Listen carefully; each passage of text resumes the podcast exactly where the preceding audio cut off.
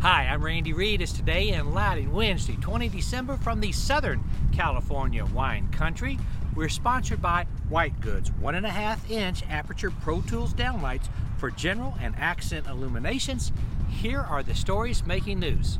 We published our December issue of Designing Lighting magazine, and we have lots of great content, including our Lighting Designer of the Year, Andrea Hartranft.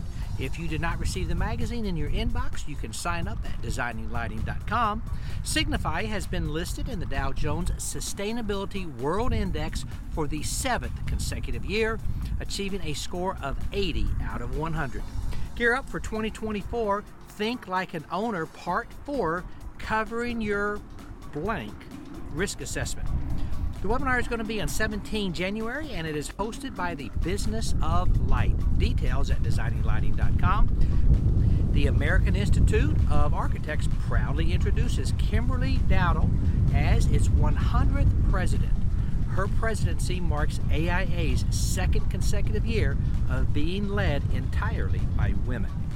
Lighting expert Martin Klaasen has introduced Light Talk a hub offering guidance and insights for lighting professionals and beginners. It includes articles, podcasts, and videos catering to diverse learners in the industry. Henrik Villumsen Law Firm has continued sustainable growth in assisting clients with renegotiating the Signify enabled LED patent license agreements, notably expanding in North America. And yesterday, the Dow was up 251 points, NASDAQ up 98 and Acuity gained 30 cents. That's it. Go light up the world. Have a great day. Pray for peace.